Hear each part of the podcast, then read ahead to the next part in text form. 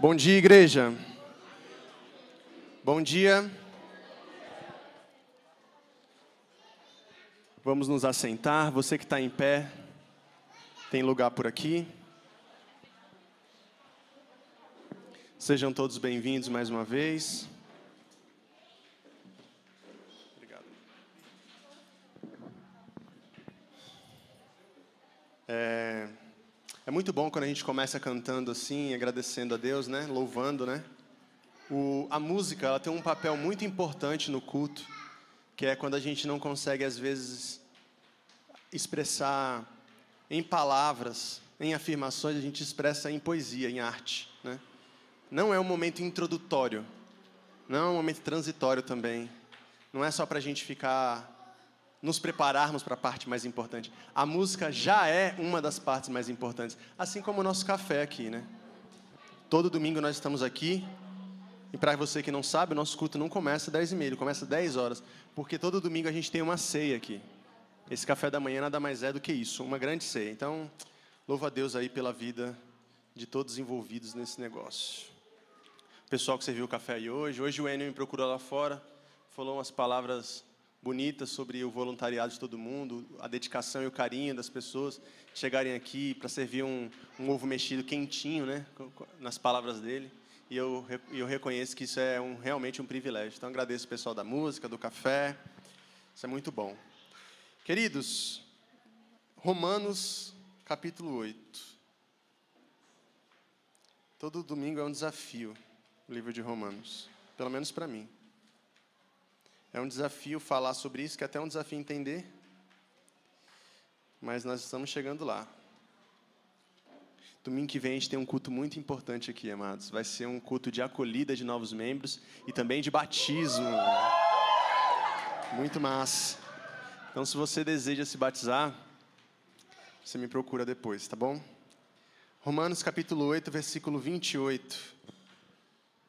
São pequenas afirmações que contém grandes verdades. Eu quero orar com vocês. Amém? Feche teus olhos. Senhor, obrigado por essa manhã, por estarmos aqui. Obrigado porque o Senhor trouxe nós aqui para nos falar ao nosso coração, para nos falar aquilo que o Senhor deseja de nós, como nós podemos ser melhor, como nós podemos refletir a tua glória. E nós te pedimos que, além do que o Senhor tem dado aqui com essas canções, o Senhor continue a falar conosco também através dessa palavra. Nos ajude a concentrar aqui, que nada, nada tire a nossa atenção daquilo que o Senhor tem para nos entregar. Em nome de Jesus, amém. Amém. Romanos capítulo 8, versículo 28. Começa dizendo o seguinte: Sabemos que Deus age em todas as coisas para o bem daqueles que o amam, dos que foram chamados de acordo com o seu propósito.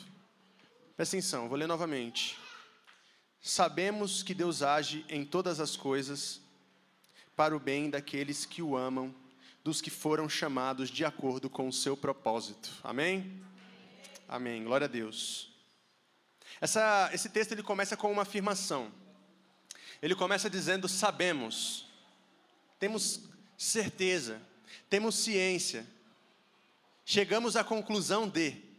Isso pressupõe um conhecimento a respeito da nossa fé, né? Eu tenho insistido aqui constantemente para que nós possamos é, nos aprofundar naquilo que nós cremos. Eu tenho insistido com vocês, nós temos feito um grupo de discipulado aqui aos sábados de manhã, que está acabando, esse, esse final de semana vai ser o último. E aí a gente abre inscrição para mais uma turma. E aí, se você pode se inscrever também, a gente lê os evangelhos, foi muito massa. É uma, é uma pequena introdução teológica para você que quer um aprofundamento nas escrituras e entender o evangelho de Jesus de outra maneira. Dia 30 a gente volta com o projeto Casa novamente, né? Um novo formato, vai ser muito massa. Então a gente tem buscado possibilidade de fazer as pessoas entenderem a importância do conhecimento. De entender que aquele que só tem uma fé abusada aquele que não conhece. E nem sempre aquele que não conhece é culpado por não conhecer, porque às vezes lhe foi negada a informação. Por mais que eu diga que hoje todos nós temos acesso Por mais que eu diga que todos nós temos condição de buscar por, no, por, nossas próprias forças, nosso próprio entendimento, a gente sabe que isso não é uma verdade absoluta e geral, porque algumas pessoas, além da dificuldade de aprendizado, também foram criadas, educadas dentro de um sistema religioso de cabresto, onde você não enxerga os lados, você só enxerga a frente. Então, a gente está acostumado a ouvir coisas como isso é pecado, isso não pode, sem questionar o motivo do não pode. E essa, esse tipo de liderança, gente, ele não funciona mais. Estava até conversando isso com a Roberta esses dias. Não funciona o dizer está proibido. O está proibido ele é muito pouco. Eu não consigo falar isso para minhas filhas hoje mais. Por que, que não pode? Não pode porque não pode, ponto. Uma criança não aceita mais essa resposta. Ela quer entender o motivo do que não pode. Ela quer entender o que, que ela ganha, o que, que ela perde quando ela faz aquilo que estão dizendo que não pode. Da mesma maneira, a gente precisa ter esse acesso ao conhecimento da nossa fé. Então, Paulo ele inicia essa, essa parte do texto dizendo: Sabemos que Deus age. Então, a primeira parte do texto vai nos ensinar a respeito de conhecimento. Conhecimento da nossa fé. Eu pergunto a você: você conhece a sua fé? Você conhece aquilo que você professa, aquilo que você é, diz seguir. Você que é um cristão, você que é uma cristã, você conhece esse Cristo, conhece esse Jesus de quem você se refere? Eu acho que muitas perguntas não têm respostas, mas isso não pode ser um argumento para que a gente deixe de buscar conhecimento. Algumas coisas estão fora da nossa compreensão, e vai ser assim mesmo. Mas isso não significa que a gente está acomodado na possibilidade de não entender nada. Então, conhecimento é uma das palavras de Paulo importantes aqui nesse texto. Sabemos, eu sei. E às vezes, a Bíblia diz que nós precisamos trazer à memória aquilo que nos traz esperança aquilo que nos gera esperança, aquilo que nos dá esperança. Portanto, em momentos de aflição, em momentos de, perdido, de estar perdido, em momentos de ansiedade, é imprescindível que você saiba, é imprescindível que você tenha certeza, porque você vai resgatar essa memória afetiva de um conhecimento de esperança. Não, Deus nunca me abandonou. A palavra diz que Ele é o mesmo ontem, hoje e sempre será. Se Deus fez aquilo que ele fez com Pedro, depois de Pedro tê-lo negado e traído, ele vai fazer comigo também, vai me trazer perdão. Ou seja, essas afirmações de conhecimento da nossa fé vão alimentando o equilíbrio emocional da nossa alma, gente. A gente precisa se lembrar, a gente precisa se lembrar, porque tem vezes que o nosso corpo grita, tem vezes que a desesperança grita, tem vezes que você tem dificuldade até mesmo de acreditar que aquilo que é óbvio vai acontecer. Mas isso tudo pode ser falta, um sintoma, falta de conhecimento. E eu não estou falando de inteligência, eu estou falando de sabedoria. Inteligência e sabedoria são coisas distintas. Eu já ouvi muitas vezes, eu já me achei muito burro, um bom tempo da minha vida.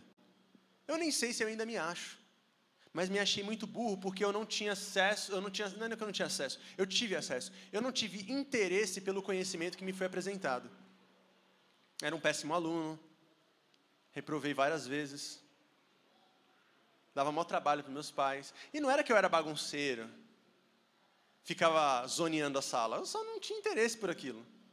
Eu lembro que a professora falava assim, cara, eu não entendo você, tu vem para cá, tu não faz nada, tu nem levanta. Nem para bagunçar tu presta. E eu falava assim, ah, professora, não presta para essas coisas não. E durante um tempo eu fiquei nessa. Marcos, abaixa um pouquinho esse microfone que está dando microfonia. Durante um tempo eu fiquei nessa eu não tenho conhecimento, eu não tenho inteligência, eu não sou capaz. Aí ela chegava, vou estudar para a prova. Eu falei, ixi, nem tentava. E alguns de nós ainda caminham nesse pensamento. Mas existem vários tipos de inteligência. Eu não era bom naquilo que foi me apresentado ali. Inclusive, acho que o modelo de ensino é bem ultrapassado nesse sentido. Mas eu tive, eu tive interesse por estudar outras coisas. Estudo até hoje, leio, pesquiso, tal. No meu ramo de conhecimento, no meu trabalho, qualquer coisa do tipo, da Bíblia, da teologia que eu estudo.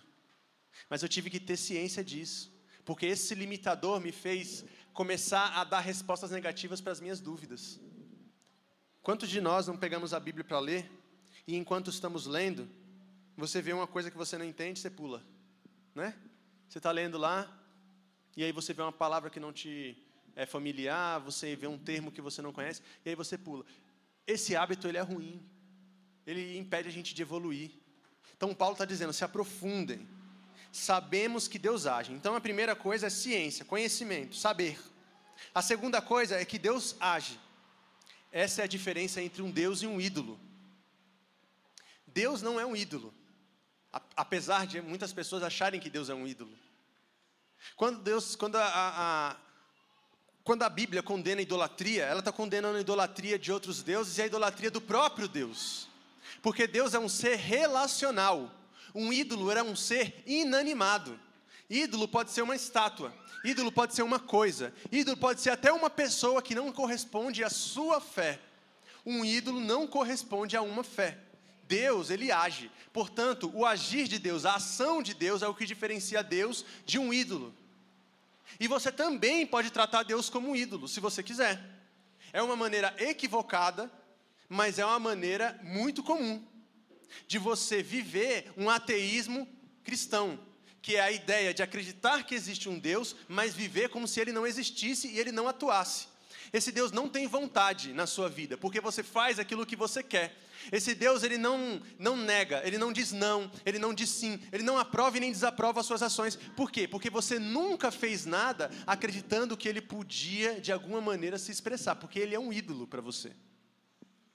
Ele é algo que você adora de longe, ele é algo que está fora de você, ele não é algo que está dentro do seu coração, ele não é algo que você tem relação. O Espírito Santo de Deus não é uma pessoa, Portanto, se não é uma pessoa, não existe relacionamento com esse Deus, gente. Aí não adianta, às vezes a gente precisa ir na base da afirmação, porque você fica, ai gente, vamos aprimorar nosso relacionamento com Deus, relacionamento com Deus, mexendo, batendo nessa tecla o tempo inteiro, mas se a pessoa não enxerga Deus como Deus, não existe relacionamento com um ser inanimado. Por exemplo, a gente ora, ora, ora, mas quando que nós escutamos Deus falar? Nós falamos, e um monólogo nunca vai ser um diálogo. E monólogo não constrói relacionamento. Essa é a relação que você tem com o chefe. Essa é a relação que você tem com o professor, às vezes. Mas não é a relação que você tem com um amigo. E Jesus diz o seguinte: olha, já não vos chamo mais de servo, mas eu chamo vocês de amigos, porque o servo não sabe o que o Senhor faz, o que o seu Senhor faz, mas eu tenho dito para vocês, passo a passo da minha caminhada. Vocês querem ser amigos de Deus? Amém, gente? Se a gente quer ser amigo de Deus, a gente precisa ouvi-lo.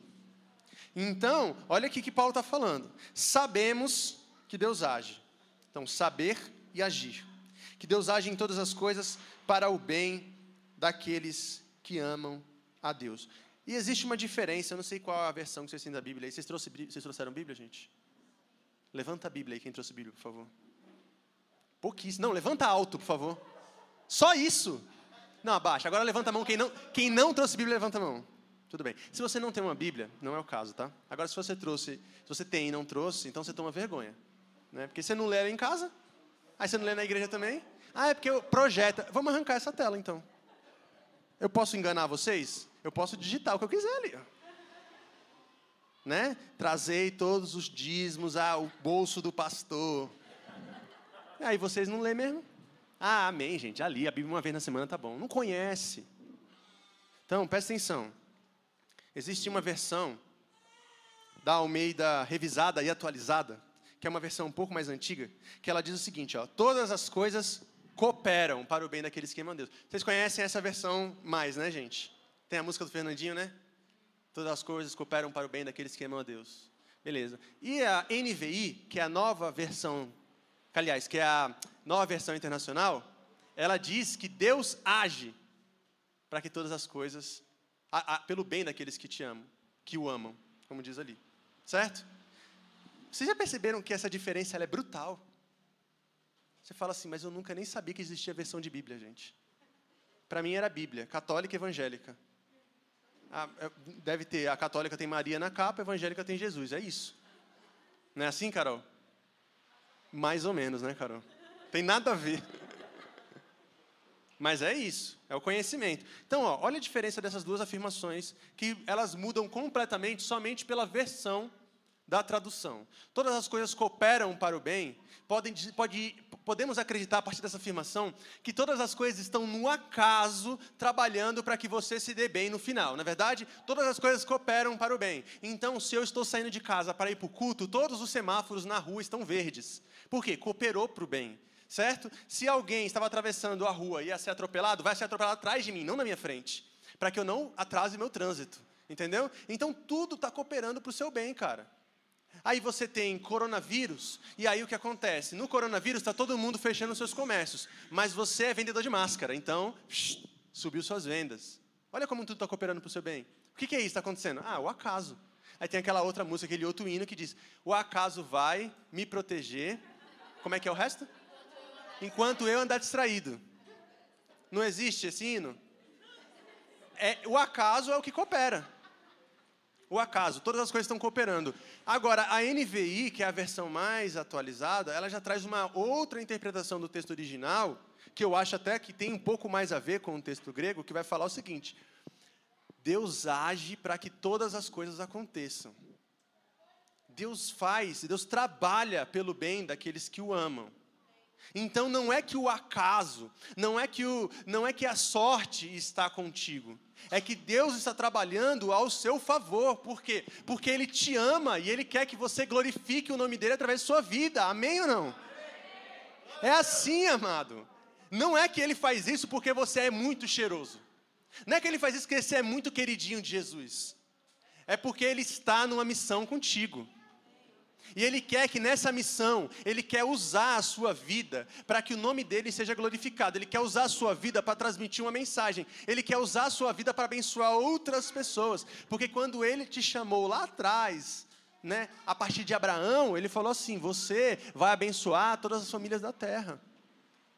Então, todas as coisas cooperam para o bem daqueles que amam a Deus, ou como diz o texto da NVI, sabemos que Deus age em todas as coisas para o bem daqueles que o amam, não tem a ver com o quanto que Deus gosta mais de você do que dos outros, mas tem a ver com o quanto Deus está mais disposto a se relacionar contigo, porque você não é multidão, você é discípulo. Nós estamos lendo o livro de Atos, ou Lucas, aqui no, no discipulado, né? E ontem eu estava falando para eles: existe uma grande diferença entre multidão, discípulo e amigo. Jesus tem seus ciclos. Jesus ele prega para milhares de pessoas, multiplica pão para essas milhares também. Pregações longas, tá? Pregações longuíssimas, que vocês jamais suportariam. Que 30 minutos vocês estão dormindo. Imagina. Agora eu vou falar que nem os pastores antigos. Agora o Batman, três horas de cinema, ninguém tem vontade de ir no banheiro. Aí Jesus, naquelas pregação dele chata, três horas falando. O povo, Jesus, o povo está com fome, Jesus. Os, os, caras pregavam tanto. Paulo passou a madrugada pregando. Como é que é o nome do falecido? Maroto. Eutico. O cara sentou na janela, vou ouvir aqui o sermão de Paulo. Dormiu, morreu, velho. A pregação longuíssima. Essa aí é a multidão. Agora, os discípulos são aqueles que andam com Jesus e entram na casa com Jesus. Esses são os discípulos. É esse que representa a mim e você, amém? Só que é o seguinte, o discípulo ele não pega só a parte boa. O discípulo também divide a demanda. Vai lá, pega um jegue que está amarrado não sei aonde, na casa do Francisco, que a gente vai entrar aqui de jegue. Entra na casa do outro lá e, aí, e prepara uma ceia lá, que a gente vai fazer uma, uma última ceia. Tem serviço para o discípulo. E tem os amigos. Jesus vai para o Getsemane, está prestes a ser preso, está prestes a ser morto. Sua oração é de aflição. Chama Pedro, Tiago e João não no barquinho, mas chama eles para ir no Getsemane. Fala com eles: vamos vigiar comigo. Um ciclo fechado. Portanto, as coisas cooperam para o bem daqueles que amam Deus, para que aqueles que amam Deus possam refletir a sua glória, amados. Refletir a sua glória. Então, o agir para o bem não é fazer o que nós queremos sempre. O agir por, por, é, para o bem é, no final das contas, te fazer compreender que aquilo é melhor para você. Portanto, o não de Deus na, na sua peregrinação de oração também é uma ação para o bem. Você consegue conceber o relacionamento com gente que te confronta?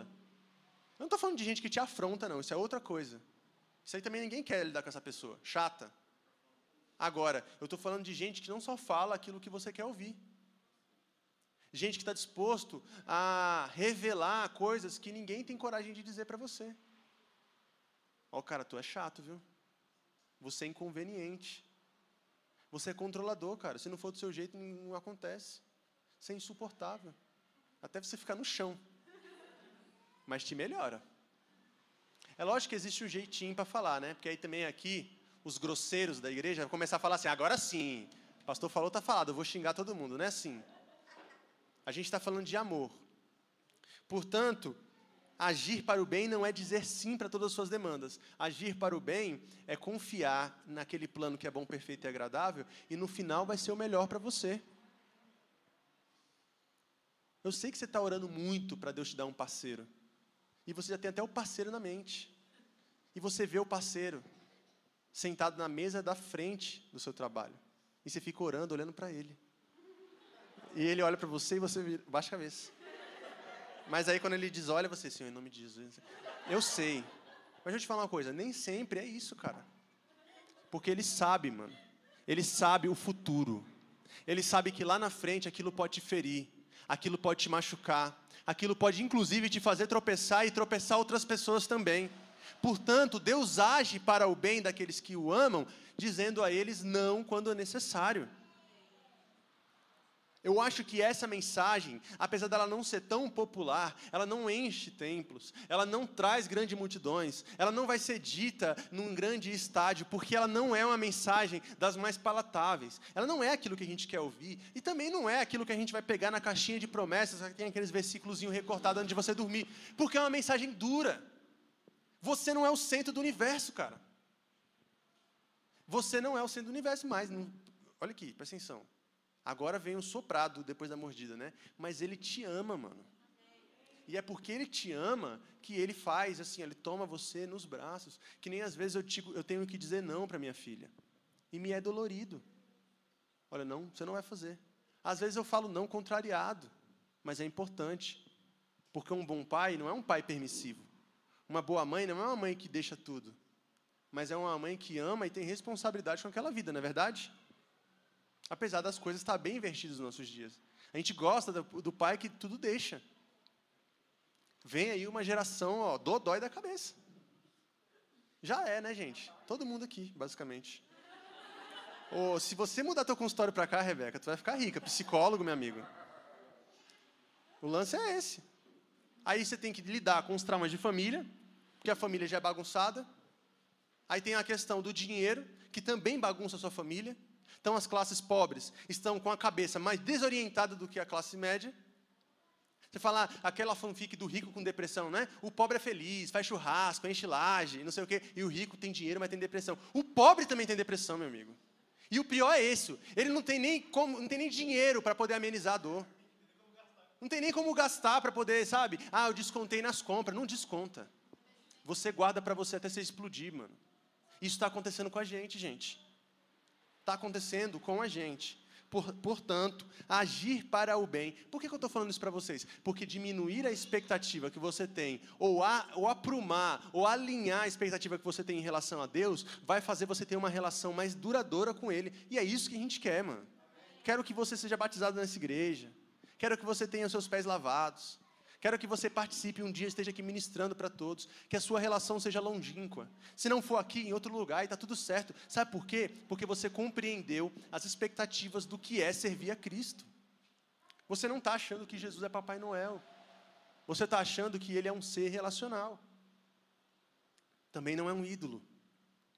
Ele é um ser relacional. Portanto, o bem, o John Stott, um teólogo americano, já falecido, ele trouxe uma, um, um, resumo muito interessante. Ele fala assim: ó, o bem que Paulo se refere aqui é a salvação. Aí bagunçou, porque eu estava pensando que era outra coisa. Eu pensei que era o semáforo aberto. Eu pensei que ia chegar na padaria, o ponto tinha acabado de sair, sabe quando você chega? Todas as coisas cooperam. E você fica repetindo isso na cabeça. Todas as coisas cooperam para o bem. Mas o que o, o, que o John Stott está dizendo aqui é o seguinte: todas as coisas cooperam para o bem, ou Deus age sobre todas as coisas, que eu acho que é a melhor versão, para que no fim você alcance aquilo que é o seu plano, que é a salvação, que é o mais importante.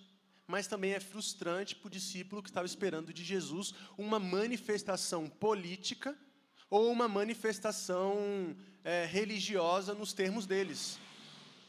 Por isso que os caras estão decepcionados constantemente com Jesus. E aí, não vai mover não, Jesus? Não vai fazer não? Que história é essa de entrar de jegue nos lugar? Cadê o cavalo com arma? Cadê o 38, Jesus? A gente vai tomar esse estado ou não vai? E ele, não, gente, mansidão, mansidão não, ninguém quer. Por quê? Expectativas erradas sobre Deus. Aí ele fala, mas não te prometi isso não, querido. Você está doido? Ah, mas o, os profetas diziam sobre o triunfo de Israel, o triunfo sobre o pecado. Ah, não, pô, peraí. Jesus, eu parei de pescar para te seguir. Abandonei a coletoria de impostos para te seguir. Aí tu vem falar de triunfo de pecado? Como é que ficam minhas contas? Então, olha o que a expectativa errada pode fazer com a tua vida. Aí você vem os caras incentivando essa visão a respeito de Deus. Durante a pandemia, tinha a igreja fazendo desafio para que os crentes entregassem o seu auxílio emergencial como um desafio de oferta. E a falta de conhecimento faz você tomar essa decisão. A expectativa que foi plantada foi acolhida e gerou fruto no coração daquela pessoa. E ela vai levar isso adiante. Portanto, Deus quer se revelar para você de outra maneira. Quantos querem ver Deus revelados de outra maneira? Em nome de Jesus. Eu não estou falando que necessariamente sua maneira é ruim. Eu estou falando que Deus ele é multiforme, gente. Aí está lá os discípulos no caminho de Emaús. Lembra dessa, né? Ontem. Discípulos no caminho de Emaús. Depois Jesus, Jesus morreu, ressuscitou, os caras falaram, as mulheres falaram que Jesus tinha ressuscitado, os caras não acreditaram, foram lá e tal. Estão caminhando na estrada, Jesus aparece para Pedro, os discípulos, começa a perguntar para eles: por que vocês estão chorando? Os caras, ué, mas você é o único em Jerusalém que não sabe o que está rolando? Era Jesus que estava falando. Mas uma visão a respeito de um Deus pode fazer você se confundir. Jesus pode estar aqui entre nós e você não percebê-lo. Olhe para o lado aí, querido. Olha, pode olhar. Olha para trás, olha para trás. Identificou aí algum Jesus? Eu consigo vê-lo. Caminhando aqui entre nós. Distribuindo amor no nosso meio. É assim que ele age, mano. Então, olha, olha quão rico é esse versículo. Sabemos que Deus age em todas as coisas para o bem daqueles que o amam, do que foram chamados de acordo com o seu propósito. Então, Deus tem um propósito no final. Versículo 29 continua dizendo o seguinte: Pois aquele que de antemão conheceu, também os predestinou a serem conformes à imagem do seu filho, a fim de que seja o primogênito entre muitos irmãos. Esse negócio de, de predestinação é complicado, né? Chega no momento que a cabeça dá um nó. Mas pensa, pensa comigo aqui.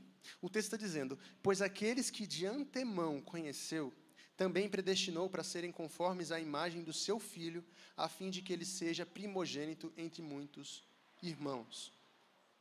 Deus escolheu estes a quem ele age para que tudo ocorra para o bem, não apenas para salvá-los, mas para que eles sejam imagem e semelhança do seu filho.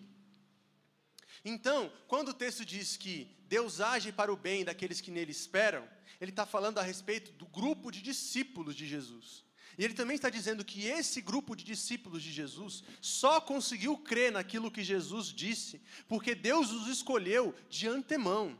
Deus já tinha os predestinado para essa vivência de fé. E os escolheu de antemão não para que eles fossem salvos, porque Deus tem interesse de salvar todos. A Bíblia diz que não é prazer de Deus que nenhum filho se perca. Deus tem desejo de salvar a todos. Portanto, não se trata apenas de salvação. Nós estamos falando também de serviço. Você crê que Deus te conhece antes mesmo de você se conhecer? Sim ou não? Você crê que Deus te conhecia antes mesmo de você ser gerado? Sim ou não? Portanto, não é surpresa nenhuma dizer que Deus me escolheu não somente para me salvar, mas para que eu seja a imagem de Jesus.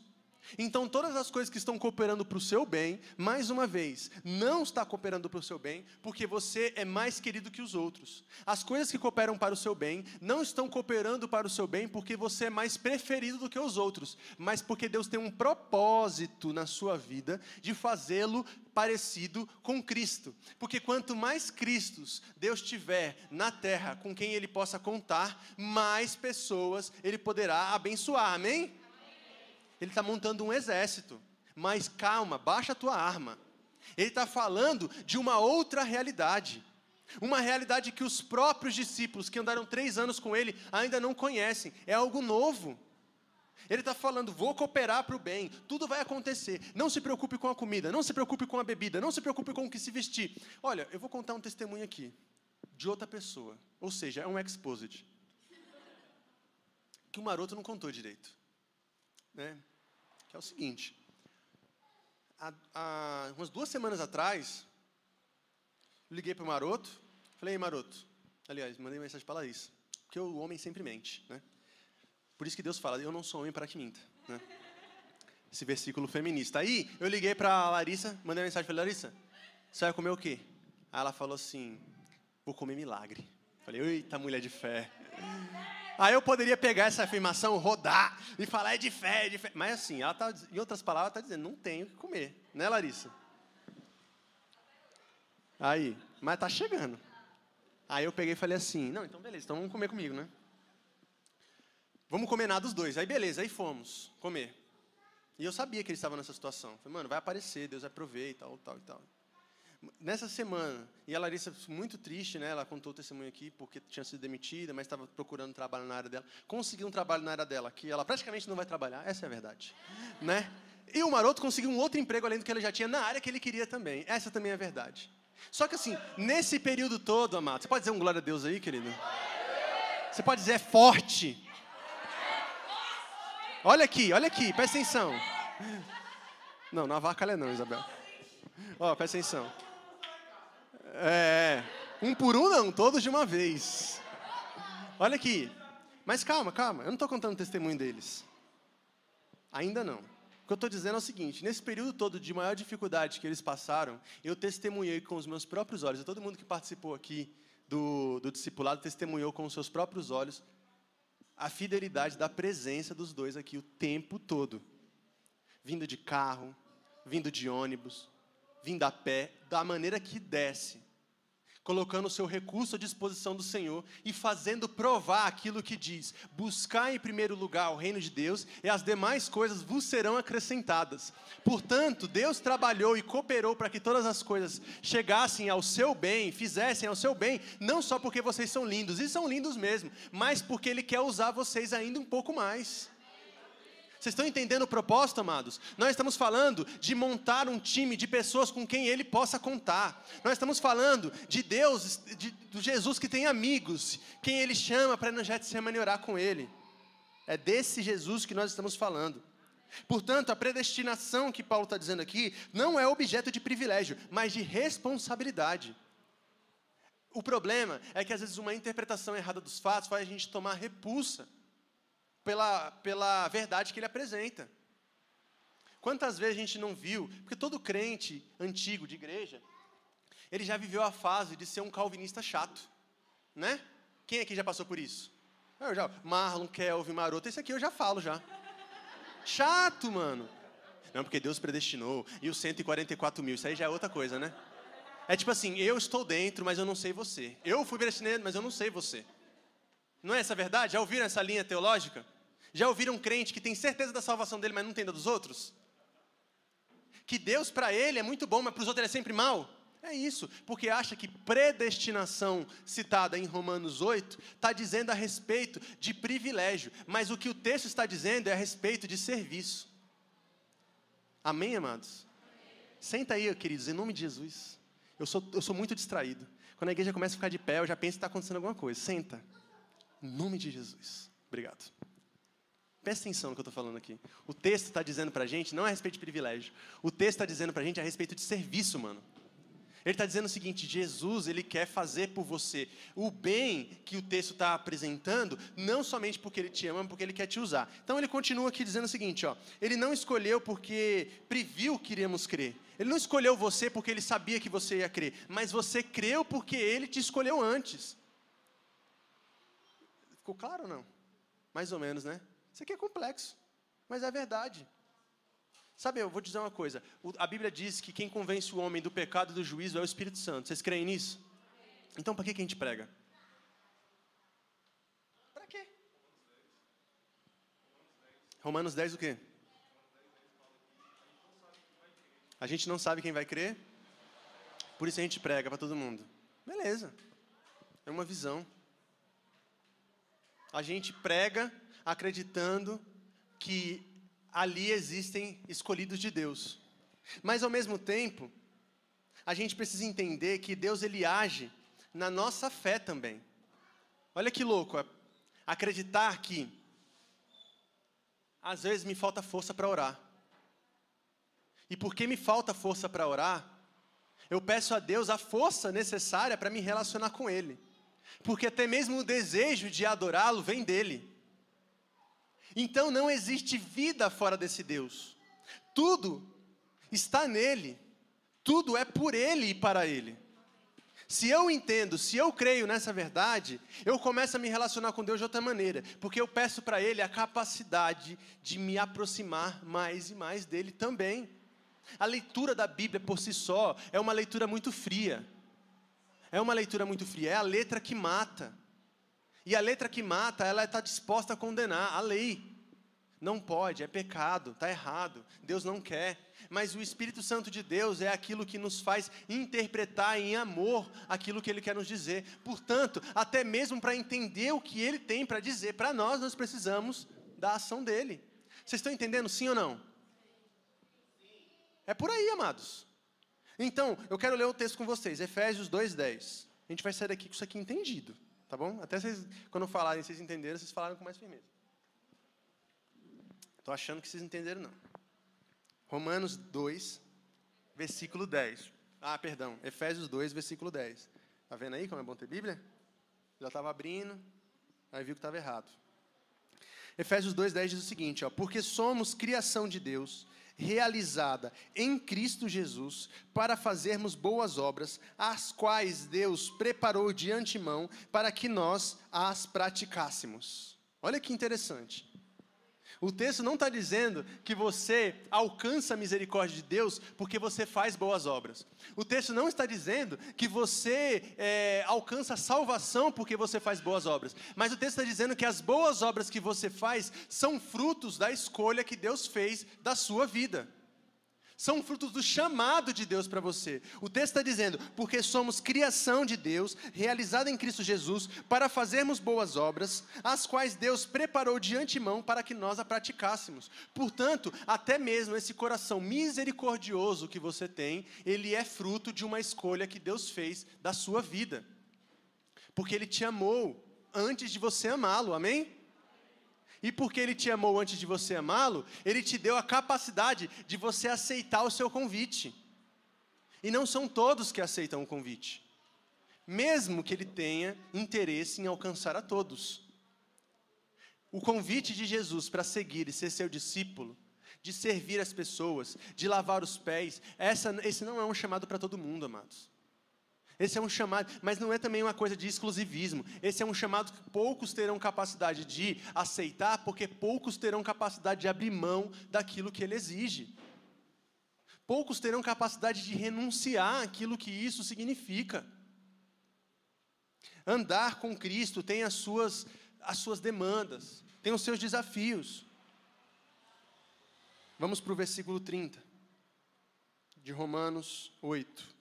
Diz o seguinte: e aos que predestinou, também chamou. Aos que chamou, também justificou. Aos que justificou, também glorificou.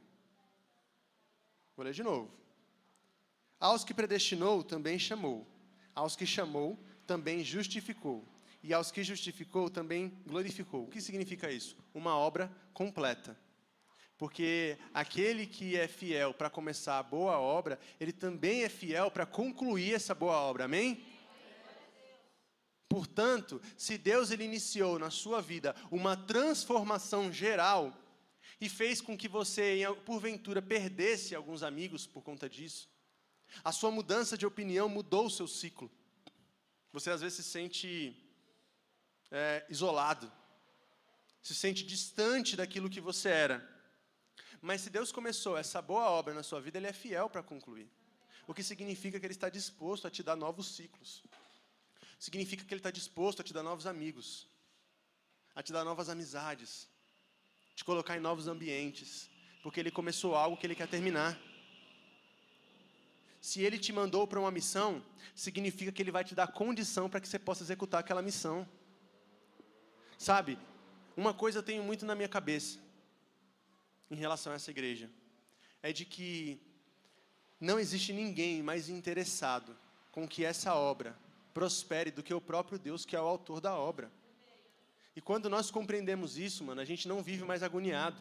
Se a gente vai conseguir pagar o aluguel, se a gente vai conseguir é, cumprir com nossos, com nossos objetivos. Porque se não conseguirmos, está tudo bem também. Porque no final das contas, o Deus que nos trouxe até aqui, Ele vai nos levar até onde Ele achar que nós devemos ir. E se Ele pedir para que nós retrocedêssemos um pouquinho, para que a gente revise algum daqueles princípios que nós perdemos, também não tem problema, porque está tudo dentro desse projeto de cuidado e todas as coisas cooperam, ou Deus age para o bem daqueles que o amam, amém, igreja? E não tem problema você perder um pouco, não tem problema você retroceder um pouco, não tem problema você dar um passo maior que a perna, reconhecer e voltar, porque Deus está te ensinando com todas as coisas. Deus está te ensinando. Então, essas coisas, esse mal, ele também coopera. Esse mal coopera. Então, glória a Deus por ele. Eu lembro que eu estava conversando com uma jovem aqui da igreja, que saiu da casa dos pais. Né? Eu não vou entregar. E ela falou, e ela teve que voltar para casa dos pais depois, né? Aí volta o cão arrependido, né? E, eu, e ela muito triste por isso, falou, poxa, eu não queria ter voltado. E eu falando o tempo inteiro, eu falei, olha, não fique triste por isso, porque tudo é um aprendizado.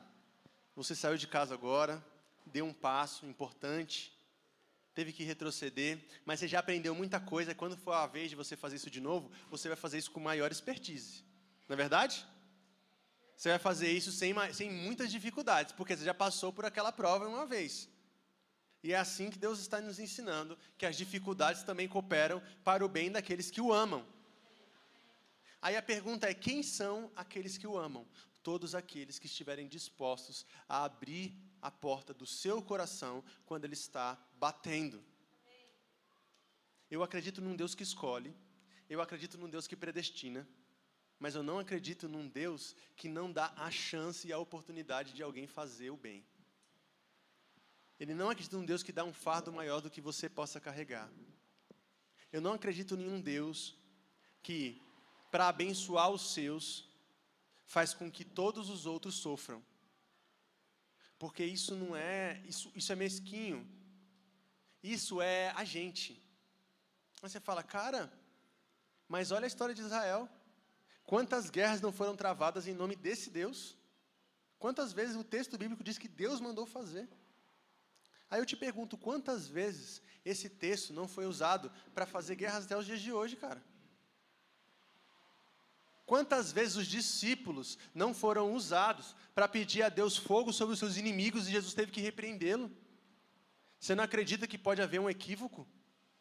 Você não acredita que pode haver uma falsa interpretação dos fatos? Se acontece nos dias de hoje, por que não aconteceria antes, gente? Olha, se Jesus é a representação máxima de Deus, Jesus é a representação máxima de Deus. Jesus é Deus. E ele vem com esse espírito manso, de quem dá outra face. Como é que esse Deus, ele pode ser o mesmo Deus que manda matar porque as pessoas não são do seu povo apenas? A gente pode entender duas coisas. A primeira é que Deus está nos revelando progressivamente a sua personalidade e o seu caráter. Só que isso aí anula uma outra verdade, que é aquela que Deus era, Ele é e sempre é de ser o mesmo. Deus não muda. Só que Deus mudou de ideia em relação a Sodoma. Só que Deus deu uma nova oportunidade quando você pediu, sabendo que você já estava errado e, e condenado por aquele pecado. Então, olha o tanto de coisa que a gente tem para pensar. Eu prefiro acreditar na ideia desse Jesus, que é a representação máxima do Deus em que nós adoramos, esse Jesus que vai como uma ovelha muda ao matadouro. Esse Jesus que ele entrega-se em favor dos seus. Ele não é morto, ele se dá por morrer. Se esse Jesus é a representação máxima de Deus, então a gente pode acreditar na possibilidade de muitas interpretações equivocadas de guerra, violência e opressão em nome de Deus e usando a Bíblia. Muitas. A escravidão também foi mantida durante anos com textos bíblicos. Da mesma maneira como o patriarcado é mantido nos nossos dias. Da mesma maneira como a gente usa os textos para perpetuar a homofobia e por aí vai. Você está entendendo? Aí a Bíblia diz o seguinte: ó, que seja eu mentiroso e Deus verdadeiro, né? Aí você quer colocar quem nessa jogada? Que Deus se enganou? Ou que você interpretou errado? E quando você termina um casamento, que você disse que Deus enviou para você a pessoa, que Deus preparou ela desde o ventre da sua mãe, e você faz toda aquela encenação brega para dizer que vocês foram feitos um para o outro. O que, que você diz quando você termina isso? Que Deus se enganou ou que você se equivocou? Existem só essas duas possibilidades. E tem gente que vai abraçar a ideia de que Deus não existe a partir disso. Ah, se Deus existisse, Ele estaria agindo em favor, ou através, ou para o meu bem. E o que é o meu bem? Tudo aquilo que eu peço a Ele. E não é isso que o texto está dizendo. Ele não está dizendo que Ele vai fazer tudo o que você quer. Ele está dizendo que Ele vai te amar incondicionalmente. Amém? E por te amar incondicionalmente, muitas vezes Ele vai te dizer não. Então, olha, a obra completa. Predestinou, chamou, justificou e vai glorificar ou glorificou. Certo? Predestinar é Deus escolher a sua família. O texto que a gente leu um pouquinho antes, no versículo 29, diz assim: ó, a imagem do seu filho e tal, a fim de que ele seja o primogênito entre muitos irmãos. Então, o que Deus está fazendo aqui é escolhendo a sua família. Ele os predestinou, ele escolheu o seu grupo de discípulos, o seu grupo de seguidores, o seu grupo de pessoas de fé que iriam transmitir a sua mensagem. Ele chamou essa ação convocatória da missão. É Jesus chegando em Pedro e falando: Pedro, larga o barco, vai ser pescador de homens. É ele chegando em você e em mim e dizendo: Olha, para de se esforçar para viver a vida somente na força do teu braço, deixa que eu guio todas as coisas. É ele transformando a sua vida a partir de um pequeno chamado. Então, predestinou, ele chamou, uma ação convocatória. Justificação é uma ação jurídica. É Deus chegar diante de um juiz, que é ele mesmo, Estranho, mas é isso. É Deus chegar diante de um juiz que é Ele mesmo. Pensa em Pai, Filho e Espírito Santo, que você vai entender melhor o que eu estou falando. A gente ora em nome de quem? De quem, gente? Vocês oram em nome de quem? Não, agora eu fiquei preocupado, peraí. Ah, de Jesus, tá bom. A gente ora em nome de Jesus, porque Jesus é nosso intermediador. Ninguém vem ao Pai a não ser por mim, não é o que ele diz? Então tá. Esse Jesus que é o intermediador, Assim como o Espírito, o Espírito, Santo que intermedia em nós, nós falamos isso domingo passado. Espírito, o Deus, o nosso Deus, ele é dividido em três partes, para ficar mais claro para você que é um novo na fé. Pai, Filho e Espírito Santo. Vocês entendem isso? Sim. Chamado de Trindade. Deus Pai é o Criador. Jesus é o Filho, aquele que encarnou. É a parte física desse Deus, intercede por nós à direita de Deus. E o Espírito Santo é o consolador, aquele que está no nosso coração intercedendo por nós e nos ajudando a orar com gemidos inexprimíveis. Lembra que a gente falou domingo passado? Então, olha, nós temos aqui uma ação de predestinação, a escolha da sua família. Nós temos uma ação de chamado, a ação convocatória e a missão. Nós temos uma ação jurídica, a justificação. É Jesus chegando diante de Deus e falar assim: Ele está limpo, está comigo, é nós. E temos a glorificação, que é trazê-lo para perto, é o reino dos céus é o corpo glorificado. Isso aí vai acontecer quando você morrer. Portanto, o que o Paulo está dizendo aqui no versículo 30 é: a quem predestinou, ele também chamou, a quem ele chamou, ele também justificou, a quem ele justificou, ele também glorificou. O Deus que começa uma obra, ele vai até o fim com essa obra. Quero ler outro texto com vocês. 1 João 4,19. Vamos usar essa Bíblia aí. 1 João 4, 19. Muito simples. Você não precisa nem, nem ler se você não quiser nós amamos porque ele nos amou primeiro. Amém? Então a salvação de Deus é uma ação que parte dele. Porque se partisse de nós, seria uma ação meritocrática sua. Ah, porque eu servi muitos cafés da manhã. Eu estive na igreja todos os domingos, chegava sempre cedo, cantei no louvor 650 vezes durante toda a minha vida, portanto, eu estou salvo a partir da minha obra. Mas o texto está dizendo, que a gente leu anteriormente, que a obra foi preparada para que você fizesse de antemão, e agora o texto está dizendo que a gente só consegue amar a Deus porque Ele nos amou primeiro, certo? E se nós somos imagem e semelhança de Deus, isso aqui é um parêntese, se nós somos, nós somos imagem e semelhança desse Deus, nós também precisamos aprender a amar primeiro. Quantos aqui têm dificuldade de perdoar? Dificuldade. Ó, tem, uns, tem uns corajosos aí. Ah, se ele não vier, eu não vou. Se não falar, eu não falo. Se não me cumprimentar, eu não me cumprimento. Eu não cumprimento. Não, não tem isso. Cheguei na igreja e não falou comigo. Eu também não vou falar. Aí o, o Jesus vem aqui falando para a gente. Aliás, Deus vem falar a partir da carta de João dizendo o seguinte: olha, Ele nos amou porque. Aliás, a gente ama Ele porque Ele nos amou primeiro. Então é a ação de Deus, ela, ela não espera o pedido de socorro. Ela vai em, em encontro daquele que está precisando de socorro e já estende a mão, amém, amados? Ele nos amou primeiro, ele nos amou antes. Vamos ler outro texto, 2 Coríntios 5, 18. Vocês estão acompanhando aí, sim ou não? Sim? Quantos estão com dificuldade de entender isso? Olha que moça. Bom, eu sou um bom professor, então, né? Acabei de falar que não era isso, né? É a ação de Deus na nossa vida. A gente cai nesse, nesse erro. Fica de pé aí, querido, em nome de Jesus. Fica de pé um minutinho.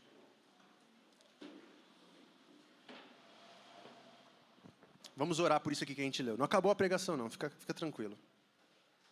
Feche teus olhos. Senhor, obrigado, Pai, porque o Senhor nos amou primeiro. E porque o Senhor nos amou, nós temos capacidade de amar o outro também. Nós somos gratos, Pai, porque o Senhor nos escolheu para termos o privilégio de lavar os pés daqueles em que o Senhor é, tem, tem desejo de resgatar. Portanto, nós somos gratos e reconhecemos a honra de te servir e servir aos teus. Nos ajude a compreender isso que está sendo dito aqui. Abra nossa cabeça e nosso discernimento. Em nome de Jesus. Amém. Sente aí. Sente. 2 Coríntios 5,18. Certo? 2 Coríntios 5,18 diz o seguinte: Tudo isso provém de Deus, que nos conciliou consigo mesmo por meio de Cristo e nos deu o ministério da reconciliação. Você está entendendo por que, que eu estou falando que a ação salvatória é uma ação de parte de Deus para nós? Tudo isso provém de Deus, que nos reconciliou consigo mesmo Portanto, somos alvos da salvação de Deus, porque Ele tem interesse em nos salvar e porque Ele deu o primeiro passo, porque nós estávamos tão perdidos que não tínhamos nem capacidade de clamar por misericórdia. E tem horas em que nós estamos tão perdidos que não temos a capacidade de é, orar com as palavras certas e o Espírito Santo nos ajude a traduzir os nossos gemidos inexprimíveis. Então, tudo é uma ação de Deus para nós. Portanto, o nosso trabalho é esperar nele é teu, somente teu, todo o trabalho. Não é, essa, não é essa música, Samuel? E o meu trabalho é o quê? Descansar em ti. É isso, mano. Eu só preciso aceitar esse amor. E às vezes você tem dificuldade de aceitar amor. Você tem dificuldade de aceitar amor? Pode ser. Tem gente que tem dificuldade. Tem gente que guarda de carinho, cara. Eu sou assim às vezes, sabe? Às vezes a Renata vem fazer um negocinho aqui na minha orelha aqui, eu falo, calma, agonia. Ah, é o que? É o velho homem clamando aqui dentro. Não sabe, não sabe, não sabe ser amado. A pessoa vem me dá um presente, fala umas palavras bonitas olhando no meu olho, eu já fico constrangidíssimo. Tá bom, tá bom, querido, beleza. Não sabe ser amado, não sabe ser cuidado. A pessoa vem e fala e quer te oferecer um apoio, te oferecer uma ajuda. Olha, eu vou lá na sua casa te ajudar com aquela demanda. E você fala: não, não, não, não, você está precisando, mas você não quer ser amado. Você não sabe ser amado. Por isso que, por não saber ser amado, ele te ama, independente da sua capacidade. Ele te amou primeiro, ele te escolheu e ele toma a ação. Então, se você não sabe ser amado, apenas se entregue, mano. Apenas se entregue, tá bom, Senhor. Eu reconheço. É o que Pedro fez. Depois de ter negado Jesus três vezes, quando Jesus pergunta para Pedro, as três vezes também, tu me amas, tu me amas, ele precisa dizer, pai, tu sabes que está difícil. Eu te amo do meu jeito. E aí Jesus fala, é isso que eu queria. Que você fosse honesto. Que você não fosse um, um falastrão. Mas que você fosse uma pessoa honesta em me dizer, eu não te amo o suficiente, eu não te amo tanto que o Senhor me ama. Apesar de ser difícil isso. Essa, essa ação de Deus em nosso favor, a nosso respeito. Eu sei que é muito usual a gente usar a palavra, né? Você aceita Jesus. A gente está acostumado com esses termos, né? Mas, para um ser humano em total perdição, essa nem é uma possibilidade de recusa, amado. Eu não tenho como não aceitar. Agora, é lógico que eu tenho possibilidades na minha vida de viver como se ele não existisse de entristecer o seu coração. Isso não tem a ver com perdição, não tem a ver com salvação, não tem a ver com inferno. Relaxa. Não fica achando que o tempo inteiro Deus está escrevendo e riscando o seu nome no livro da vida, deixando aquilo tudo rasurado. Aquilo que Ele fez por você está feito, pronto. A sua salvação está garantida, amém? amém? Agora, o que Ele quer é uma relação de discípulo com você. Ele quer te trazer para perto, não para você é, perguntar se você está salvo ou não, mas para você se perguntar se você está agradando ou não o seu coração, amém? Olha, veja a conversão de Paulo. Quero concluir com isso. Atos 9, versículo 1. Atos capítulo 9, versículo 1 a 9. A conversão de Paulo é um chamado irresistível um chamado que é impossível você dizer não. É isso que a gente pergunta, né? Você aceita Jesus como seu Senhor e Salvador? Cara, é meio difícil dizer não para isso, por quê? Porque eu não tenho opção. Eu amo esse Cristo. É o que Pedro diz assim. Pedro fala assim: para onde iremos nós se só tu tens as palavras de vida eterna? Não é isso que Pedro fala? O que, que Paulo está dizendo? Oh, o que, que Pedro está dizendo? Eu não tenho opção, pai. Eu te amo. Isso não é também, gente. Você, porque a gente, a, eu tenho que tomar cuidado com as minhas palavras, para você não achar assim. Ah, então quer dizer que Deus não, não é opção para você. Que Ele é a última opção para você. Não estou falando disso. O que eu estou falando é que existem amores que são arrebatadores. Existem convites que são irresistíveis. Você já recebeu um convite irresistível? É difícil. Ah, meu pai saiu, tal, estou sozinho em casa. Ah, Senhor, não tenho como dizer não.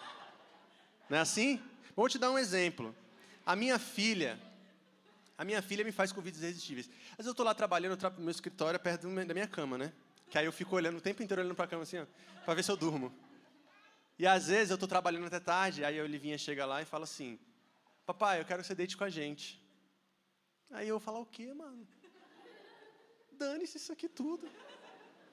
É um convite irresistível. E Paulo recebe um desse, ó. 9, 1, 6. Diz o seguinte, ó. Enquanto isso, Saulo ainda respirava ameaças de morte contra os discípulos do Senhor. Dirigindo-se ao sumo sacerdote, pediu-lhes uma carta para as sinagogas de Damasco, de maneira da maneira que, caso encontrasse ali homens ou mulheres que pertencessem ao caminho, pudesse levá-los para é, presos a Jerusalém. Tá, deixa eu explicar isso aqui. Paulo é um perseguidor do caminho de Jesus. Paulo é um algoz. Paulo perseguiu os cristãos, os cristãos. Paulo não gostava da ideia de Jesus, não gostava do papo de Jesus. E ele, ele, ele prendia, levava para Jerusalém para serem mortos. Paulo era um perseguidor do evangelho. E o texto está dizendo aqui que enquanto isso, Paulo ainda aspirava ameaças de morte. Ele ainda, como um touro bufante, queria matar pessoas. Ele estava atrás de sangue. E quem era o sangue que ele estava atrás? O sangue dos seguidores de Jesus. Esse é o Paulo, tá? Versículo 3 continua dizendo o seguinte, ó: Em sua viagem, quando se aproximava de Damasco, de repente brilhou ao seu redor uma luz vinda do céu. Ele caiu por terra e ouviu uma voz que lhe dizia: Saulo, Saulo, por que você me persegue? Saulo perguntou: Quem és tu, Senhor? Ele respondeu: Eu sou Jesus, a quem você persegue. Levante-se e entre na cidade, alguém dirá o que você deve fazer. Existe uma pregação para Paulo aqui? Existia um apelo para Paulo aqui? Paulo teve a oportunidade de refletir sobre sua vida. Existiu aquela música do Hillsong, é, Oceanos, aquela que está famosa no TikTok, né? Putz, não aguento mais. Fica lá. Beleza, enfim. É, tá lá. Existiu uma musiquinha de fundo? Não existiu, mano. Qual a possibilidade que Paulo tem de dizer não para esse convite? É um convite irresistível. Aí você fala assim: eu posso dizer não para o convite da Olivia me chamando para deitar? Eu posso. Mas, é, cara, é um. Olha, e esse exemplo é o melhor. Porque aquilo ali está carregado de amor. Está carregado de amor. E ela vem brigar comigo porque eu não estou deitada com ela. Não é porque ela está chateada é, simplesmente. Ela é incompreensível. É porque ela me ama tanto que ela tá, quer estar tá próxima. Você está entendendo, amados? Esse convite irresistível. É isso que é o chamado de Paulo aqui, mano. Paulo está indo, em direção a uma perseguição, e quando ele chega em direção à perseguição, no caminho, antes dele chegar lá, olha o que, que Paulo tem na mochila. Paulo tem na mochila uma carta de prisão, um mandato judicial para levar todo mundo em cana, um revólver, e ele está indo lá para matar a galera. E quando ele está no meio do caminho, Jesus cega Paulo, Paulo cai de joelho, Jesus fala: Ó, entra na cidade lá, vão te dizer o que você tem que fazer. Pronto, você é meu agora. Acabou, meu amigo. Cadê o apelo, Jesus? Cadê aquela conversa de eu estou à porta e bato? Você arrombou o coração de Paulo, velho. É porque ele ama demasiadamente. É porque ele sabia que, para a glória do seu nome, Paulo era uma pessoa imprescindível. É porque ele havia predestinado, ele havia convocado, chamado, glorificado Paulo, para que Paulo fosse usado para a sua obra. E lá na frente, Paulo tinha muito a fazer em seu nome. E Paulo, carregado do seu ódio, não conseguia nem ouvir a mensagem do Evangelho. E às vezes você está assim. Você fica chamando a pessoa para vir na igreja o tempo inteiro. Vem na igreja, vamos no culto da minha igreja. A minha igreja é diferentona, o pastor tem de bermuda, não sei o que. Ninguém quer saber disso, mano. Aí você, o cara não quer porque ele já está com uma mensagem é, na cabeça do que, que é. Sabe o que ele precisa? Ele precisa de um chamado irresistível. Ele precisa que você seja a igreja na vida dele. Ele precisa que o seu convite para cá seja apenas um convite introdutório de um relacionamento familiar. Porque isso aqui não é evangelizar. Trazer gente para a igreja não é evangelizar. Trazer gente para a igreja é falar, vou te apresentar minha família. A resistência de pessoas. Eu lembro quando começou a coletivação, a gente começou fazendo cultos na minha casa. Era um culto na minha casa, porque eu tinha em mente uma ideia. Eu vou trazer para o culto na minha casa pessoas que eu sei que nunca vão pisar dentro de uma igreja. E foi bom. Valdeco foi. Foi, o Valdeco não vai para uma igreja. Veio do Ministério da Fé, todo quebrado, traumatizado, bicho. Fala, o Valdeco, vem tomar um café aqui em casa. Como ele não recusa uma comida, ele foi. Igual Jesus. Jesus, velho, Jesus é fogo, né, mano? Jesus falou, hoje vou almoçar na sua casa. Cara, caraca, e a gente estava lendo ontem, Jesus, ele levanta do túmulo, prepara uma refeição para mim. Fiquei três dias, né? Eu tô morto de fome. O cara, o tempo inteiro, mano. Ele tá aqui, ó, um cafezinho. Quantos irmãos não vieram aqui nesse, nessa comunidade por conta desse café aqui? E estão sentados bem ali agora, ouvindo essa mensagem. É assim. É o pão da vida, com manteiga. Você está entendendo, mano? Um convite difícil de recusar. Um Deus que ama e não abre mão. Portanto, predestinação não é escolha exclusiva de quem Deus quer salvar e condenar. Predestinação é uma escolha de Deus, antes mesmo de você nascer, das pessoas em que Ele teria ao seu lado para servir. Porque o desejo dele continua sendo resgatar a todos. Se isso vai acontecer ou não, eu não sei. Tem respostas que estão distantes, tem corações endurecidos, tem pessoas que vão dizer sempre não para o Evangelho de Jesus. Mas quando ele te trouxe aqui, e essa mensagem que está pregando no seu coração, que está ardendo enquanto eu falo, essa mensagem que está te chamando para uma relação mais próxima, é porque ele te escolheu para estar aqui hoje, amém? É difícil, mano, mas é isso. E ele quer, e ele quer. E às vezes você diz não. Ah, eu estou lutando porque eu, eu, tenho dificuldades com a igreja. Eu tenho um trauma. Eu não sei se eu estou dentro, eu não sei se eu estou fora. Só que você sabe que toda vez que você chega aqui, o seu coração queima, a sua nuca arrupeia, meu amigo. Por quê? Porque ele te chamou. Ele te chamou. Quantos aqui se sentem chamados por Jesus? Agora eu vou fazer uma pergunta, eu quero que você seja bem honesto. Feche os seus olhos, feche os seus olhos. Quantos aqui sentem que foram chamados por Jesus, mas ainda não responderam a esse chamado de Jesus? Levante a mão. Mas deixa ela levantada assim, ó, levantada. Eu fui chamado por Jesus, mas eu acho que ainda não respondi esse chamado. Eu fui chamado, permaneça com sua mão levantada. Eu fui chamado por Cristo, mas eu acho que eu ainda não tive a oportunidade de responder esse chamado. Vamos ficar de pé agora, amados. Vamos ficar de pé. Eu quero que você que levantou a sua mão venha aqui na frente para a gente orar com você. Por favor, todos vocês aqui nesse canto aqui.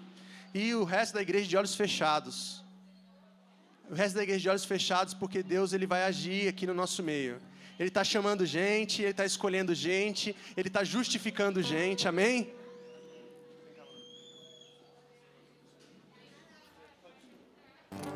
Feche teus olhos agora, igreja. Curve tua cabeça. Vocês que estão aqui à frente, estenda suas mãos, como quem recebe. Ó oh, Espírito Santo de Deus, nós queremos, Senhor, atender ao teu chamado, dizer sim para a tua missão, Pai. Nós queremos, Pai, nessa manhã, Pai, entender que nós não estamos aqui por acaso, de que o Senhor tem um propósito a cumprir, Deus. Nós queremos, Pai, nessa manhã, Pai, compreender, Senhor, aquilo que o Senhor tem para nós, Pai. E mesmo que seja difícil, Senhor, mesmo que esteja distante da nossa realidade, Pai, quantos de nós, Pai, por algum motivo, Pai, se sente incapaz? Quantos de nós, Pai, por algum motivo se sente, Pai, deslegitimado? Quantos de nós se sente pecador, Pai, o suficiente para não conseguir cumprir com essa missão? Portanto, eu te peço que não seja pela nossa força, mas pela tua força, Pai. Em nome de Jesus, que não seja pela sua força, Pai está sempre a mim. O Espírito Santo de Deus. Te sinto aqui. Fale com Deus, continue a orar, Senhor. Quando o vento sopra contra mim, os problemas tentam me abater. Eu me lembro grande, eu sou me enviou. Eu tenho um chamado,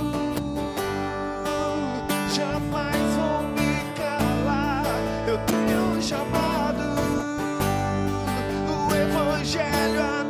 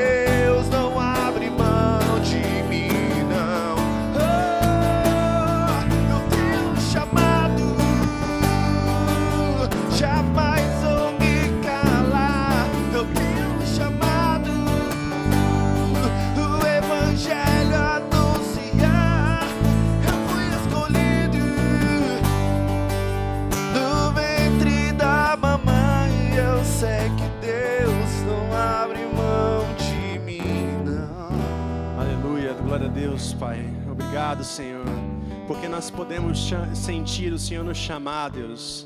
Porque nós às vezes não entendemos as lutas que passamos, mas nós podemos contemplar a tua face, Senhor. Porque nós não compreendemos os teus caminhos e os teus planos, mas ainda assim nós confiamos, Deus. Quantos, Pai, não estão aqui nesta manhã, Pai, com o coração sedento em te servir e não encontraram essa oportunidade, ou melhor, não entenderam este chamado, Pai. Espírito Santo, vem no nosso meio, Pai. Passeia entre nós, Jesus. Passeia entre nós, Jesus. Conforta aqueles que estão aflitos, Pai. Confronta aqueles que estão acomodados, Pai. Nos traga mais para perto de Ti, Senhor. Para uma realidade de compromisso, Senhor. Nós não queremos ser apenas alvos da Tua bênção. Nós queremos também ser ferramentas, Pai, abençoadoras. Nós queremos, Pai, sermos, sermos pessoas, Pai, que estão presentes, Pai, na Tua missão. Aleluia, Senhor. Aleluia, Pai. Aleluia. Você pode aplaudir ao Senhor nessa manhã. Aplauda. Diga a Ele. Diga que você o ama.